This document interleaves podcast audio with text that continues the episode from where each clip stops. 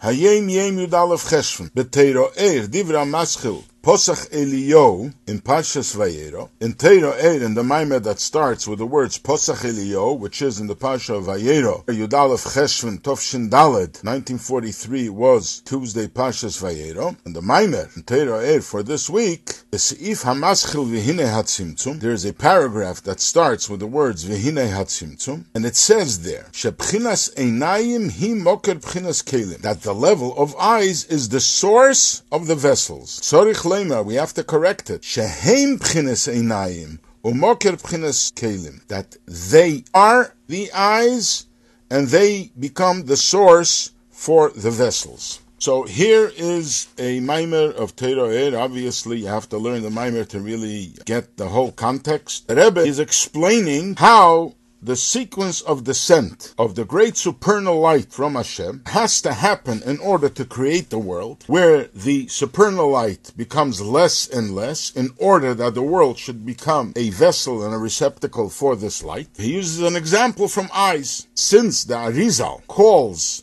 this revelation of godliness, he calls it Oir. So it seems like in order for this light to be able to descend, there had to be a concealment. So the Rebbe explains it's not really a concealment.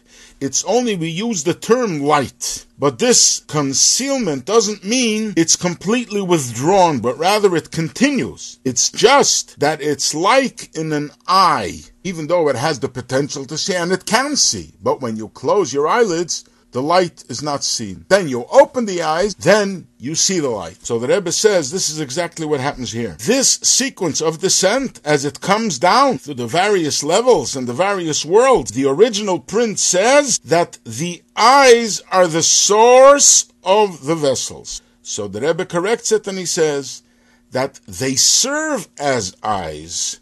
The light serves like eyes and then they become the source of the vessels. So, in other words, it is not a real withdrawal, but rather it's like closing the eyes, but it's there and it's present all the time. Shom divra maschil eradono. Another mimer which starts with the words eradono, b'sif hamaschil v'hine bezeya. The paragraph that starts with v'hine bezeya it's supposed to say the pirush meshaitatis. So this is a part in another maimer of that same week where he brings a question. There are two psukim that says Einov meshaitatis b'chol His eyes, meaning God's eyes, meshaitatis. They float in the entire world. Then there is another pasuk that says Eine Hashem heima meshoitetim b'chol The eyes of Hashem are meshoitetim b'chol They float in the world. So why does it say here meshoitetos, which is female, and it says meshoitetim, which is male? Obviously, he's talking about there are two ideas here: the eyes of Hashem, how they come out as zo. There is the eyes of Hashem as they come out as malchus. Malchus is female, and zo is male. In the print it says Pirush Meshaitatim, and then it confuses the meaning of what he's trying to explain. So therefore, the Rebbe corrects. It's supposed to be Meshaitatois.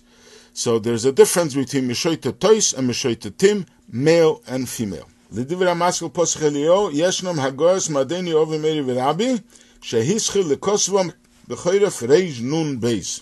In the maimer, Posach of of Torah that we mentioned earlier, there are notes from my father, the Rebbe Rashab, that he started writing in the winter of Tov Reish Nun Beis, 1892. This is actually published today as notes from the Rebbe Rashab as Posech Elio Tov Reish Nun Ches, which is 1898. There's a whole history about this. As we know in general, the Torah Or was published by the Tzemach Tzedek, straight Maimorim of the Alter Rebbe.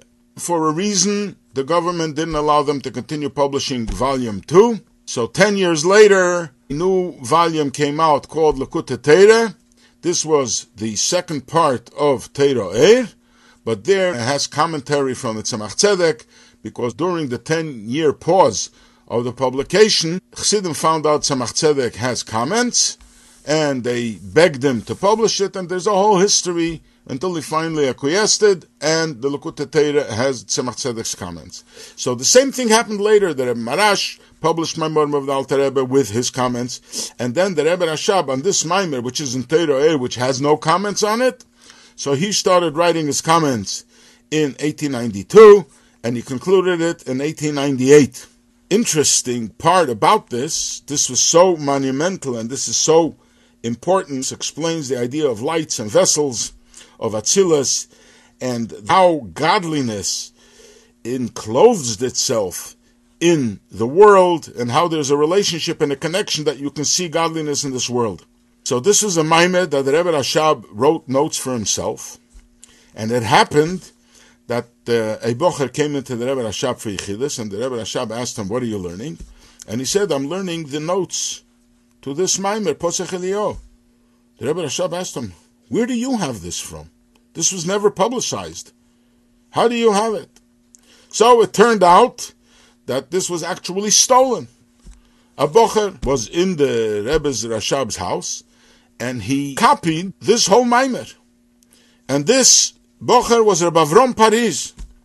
And he is known historically as a very unconventional chassid. He did a lot of very unconventional things, but he was a real strong chassid. The Rebbe told the story.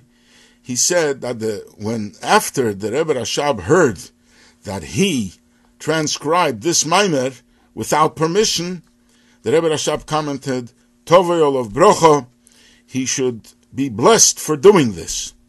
They say in the name of Rabbi Yoel Kahn that he heard from Reb Avrom Paris that he prepared himself to get to this Maimer and to transcribe it by praying every day, asking Hashem that he should have the merit to be able to steal this Maimer. Obviously, it wasn't stolen, but it, it means in the spiritual sense it was stolen, it was taken without permission, and today we all have it, and it was published from the transcripts of the Rebbe Rashab himself.